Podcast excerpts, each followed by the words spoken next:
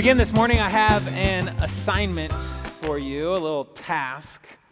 Whether you are an artist or not, I want you to grab a pen, pencil, borrow a crayon from your kid, whatever you need to do, grab something, and I want you to draw. That's right.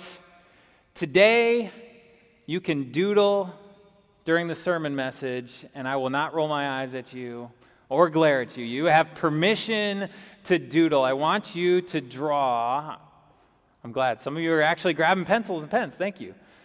Take your worship folder, take a scrap piece of paper, whatever it is. I want you to draw an idol. I'm going to give you a little bit of time to do that. But don't worry about, just, sketch it out really quick. Don't worry, we're not going to auction these off after worship or anything like that. No one's going to see them. Just scribble it out. Doesn't matter how messy it is. I want you to draw an idol. Okay? Did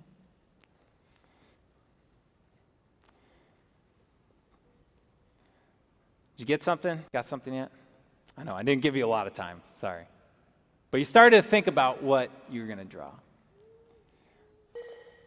And maybe as you started to think about what you were going to draw, maybe you drew, a little gold or silver statue, maybe some glorified-looking animal. If you're familiar with Old Testament narratives of the Bible, maybe I'm giving you ideas right now when you're scribbling something out, right? If you're familiar with those Old Testament narratives of the Bible, then maybe you drew the golden calves, the golden cows. You knew those were idols for God's ancient people.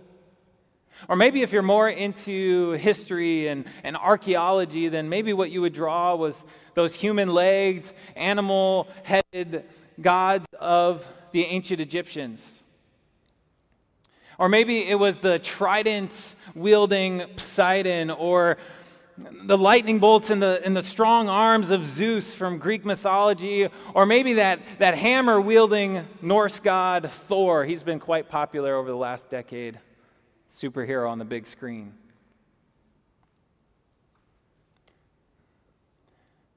Did any of you draw your desk where you work? No? Or your husband? Or your wife? Or your children?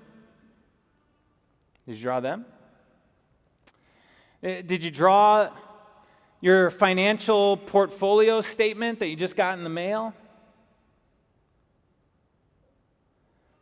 Or maybe just a giant plate of nachos just smothered in creamy, hot cheese sauce, right? Or that big, juicy steak from a five-star restaurant that you have just been dying to cut into. Did you draw that? No? But would those have maybe been more realistic, more accurate drawings of an idol? And this morning you just heard from God's Word. You heard this message, his big top 10 list, his commands that he gave to his people, and God desired that those commands, they would set his people apart from the world around them. He desired that then, and he desires it now, today. He spoke those words so that all his people would hear them, and he spoke them so that you too would hear them. You shall have no other gods before me. First commandment.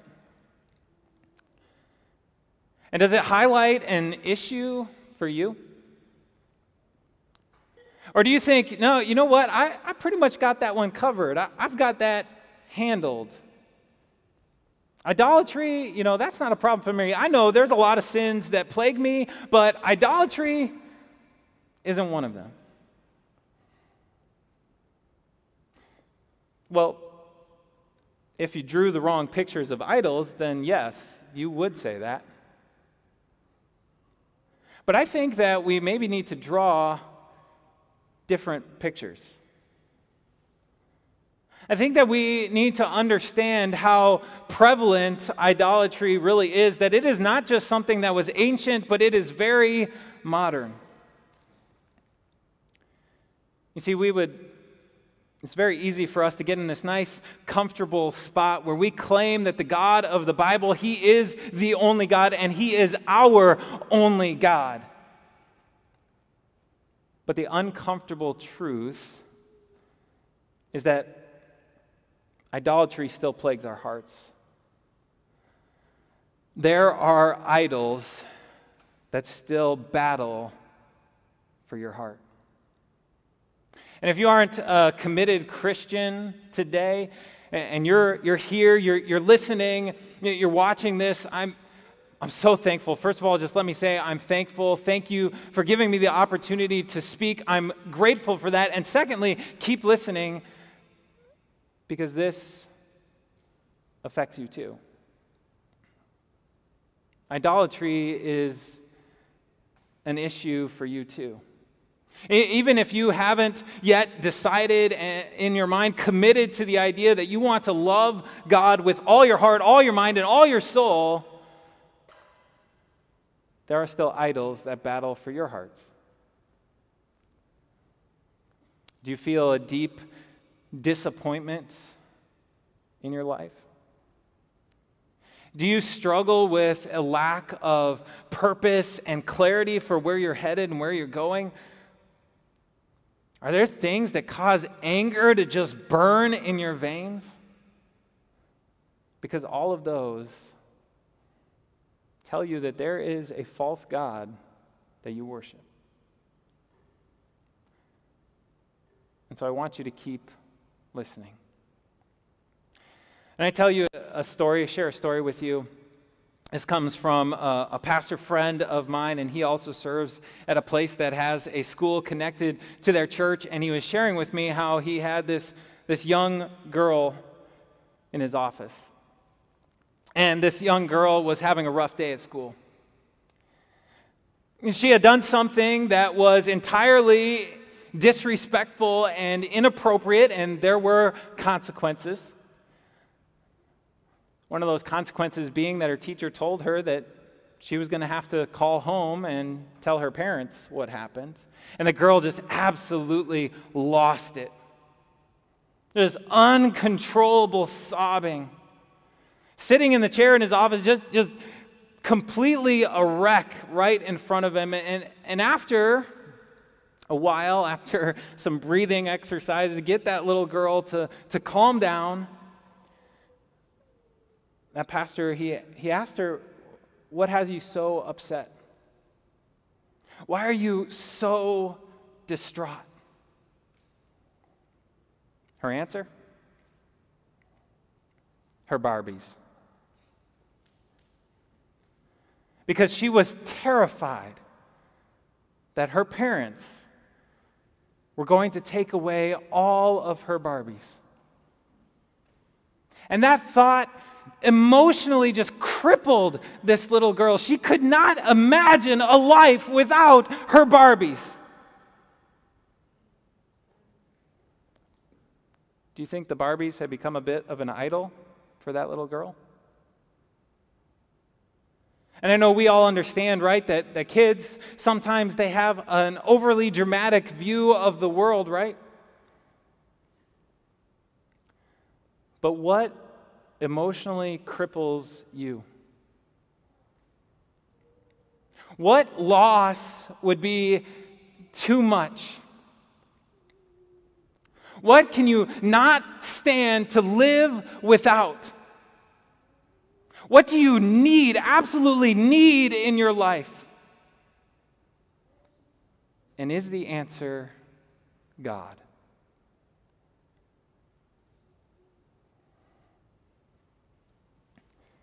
God puts this command first because it is first. He is first.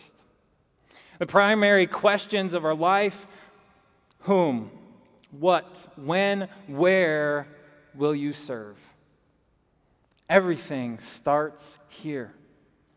Everything starts with your heart and who is ruling that heart.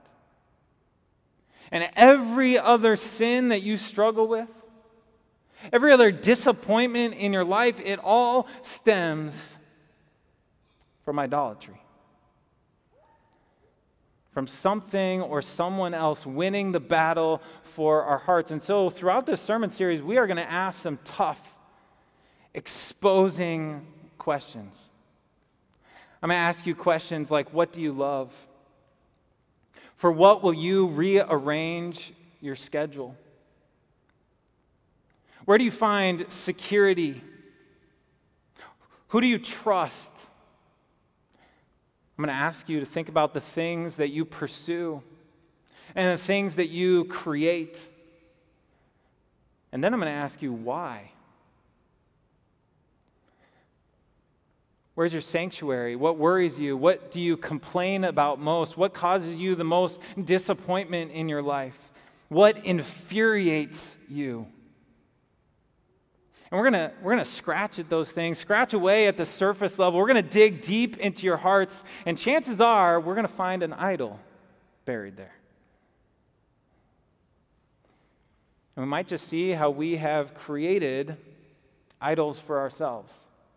Because idols, they are not created for us, but we create them for ourselves. You look at what God said after his first prohibition. He says, "You shall not make for yourself an image in the form of anything in heaven above or on the earth beneath or in the waters below." We are not to fashion a god for ourselves out of anything in this wide creation that God has made. And that includes flora and fauna and mammals and reptiles, but it also includes abstract ideas and concepts and hobbies and recreation. It includes everything in all of God's creation. Nature, relationships, rest, achievement, accomplishment, sex, money, power, family. All of it. And we could love and glorify God through those things. They are all the good and perfect gifts that He has given to us. And the things that we create, the things that we pursue, we could do so to the glory of God. But so often our love, it stops with the object. It stops with the gift, and it doesn't make it to the giver of those gifts. And so I know that this series is going to be eye-opening. It already has been for me. Because it's going to remind us that we need to put God first and foremost. It's going to help us to draw better pictures of the enemies that seek to invade our hearts and dethrone God. And you notice how serious God is about this, because that is an all-out assault against Him. God said, "You shall have no other gods before me." And when God says "before me," it's not like He assumes that they're all going to sit around a boardroom and He's going to be head at the table. He doesn't assume that there's some sort of hierarchy there so that, we can have other gods as long as we keep God, the Almighty Creator, priority number one. No, when He says "before me," what He really means is in my presence, in my sight. And God is present everywhere. And so when we turn to someone or something other than God for the very thing which God is eager to give us, it is an all-out affront right to His face. We spit in God's face. And that's a frightening thought, isn't it? But if all I've done here today is help you to draw better pictures of what an idol is, if all I've done is opened your eyes a little bit to the dangers of modern idolatry, to open your eyes to maybe those blind spots that you have in your life where idols can seep in, then I really haven't done you any good. I haven't helped you in the least. unless I also help you to draw a better picture of God. If I also help you to see and know how good it is that our God is jealous. That's what God said about himself. He said, "For I, the Lord, your God, am a jealous God." Later on in the same biblical book, Moses writes, "The Lord, whose name is jealous, is a jealous God."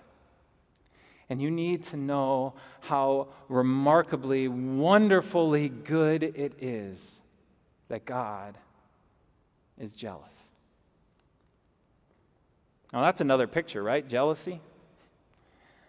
And too often that we don't think of that as a positive trait.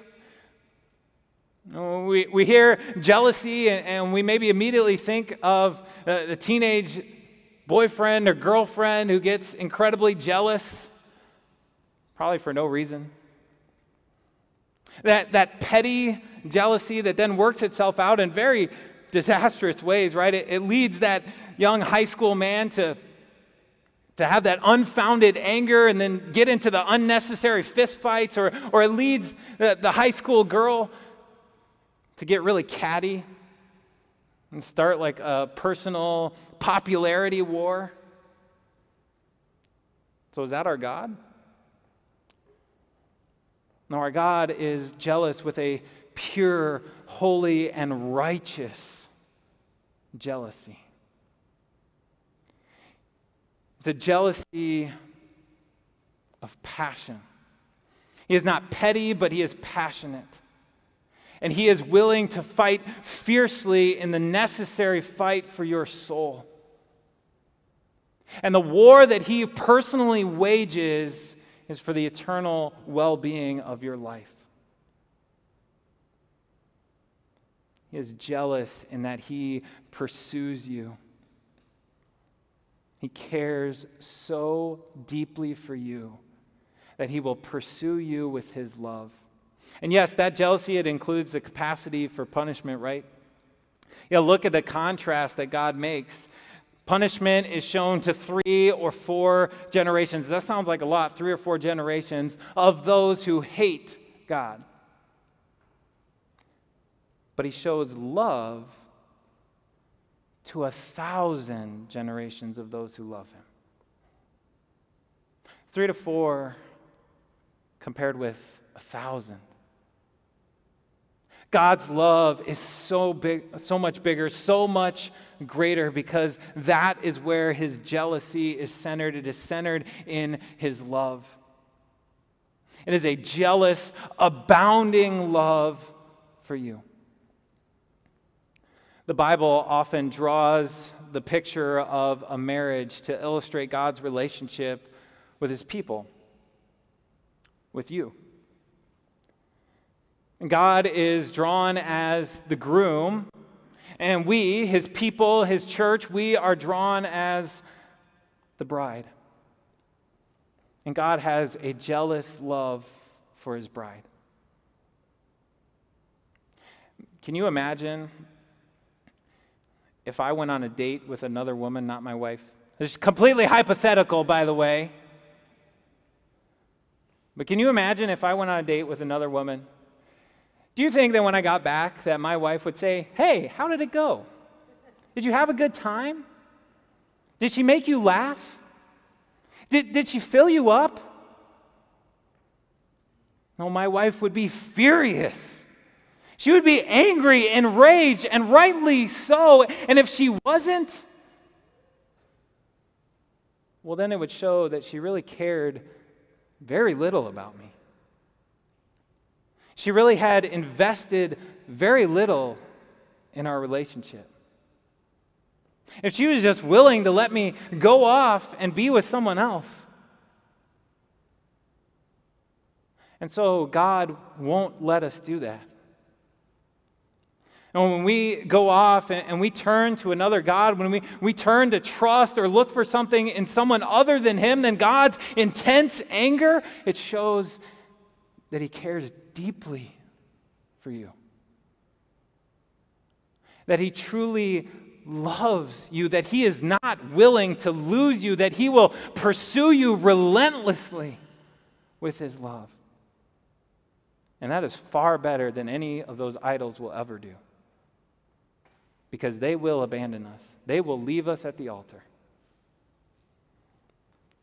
God jealously, zealously, he relentlessly pursues you, and he pursued you all the way to the cross. That's what this jealous love did. And sent his own son, and Jesus, with that same jealous love, he willingly was there on the cross, his arms outstretched, the iron spikes pierced through them for you, because he loved you that much, because his love is so great. He was willing to make the ultimate sacrifice for you. And remember how God began his words. Before any command, before any demand, he reminded his people who he was. He said, "I am the Lord your God, who brought you out of Egypt, out of the land of slavery." Our God is the God who rescues. Our God is the God who pulls us out of the danger that we are in. He is the God who battles so fiercely for our hearts. With compassion, he traded his life for your very own. He is so desperate for your heart that he let his heart break under the weight of sin in order to set you free. Now, God's people were slaves in Egypt, but each and every one of us, we can become enslaved to the idols in our hearts. And sometimes we're completely unaware of that slavery. Now, if you grew up in a house where love needed to be earned, it was never freely given. Or if you grew up in a house, in a home, where the people who claimed that they loved you abused you and hurt you and never put your best interests first, you might have become numb. That wasn't really how love is supposed to be. It might have been all that you ever knew, and so that's just what you assumed love was like. It's incredibly sad to see children who've grown up in such an environment, because they don't even recognize that it's not right. But it's also incredibly sad when we've become so numb to the abuse and the enslavement of the idols that we serve that we don't even recognize that that's not real love. That we don't even recognize that God has a much better love. Because when those idols, when they're ruling on the throne of our hearts, then we live in their house. We live in their home, and we experience their love, and we can become numb to it. Don't live in that house anymore. Know the true, incredible, jealous love that your God has for you. And God wants all of you. He is jealous for your whole heart. And so he will relentlessly pursue you. And so I want you to draw one final doodle for today. Take that pen, the pencil, the green crayon. I want you to draw a throne, a big chair, right? And that's the throne of your heart. Now, who's sitting on it? Because you want God sitting on that throne. You want God sitting on that throne because our jealous God is so, so good. Amen.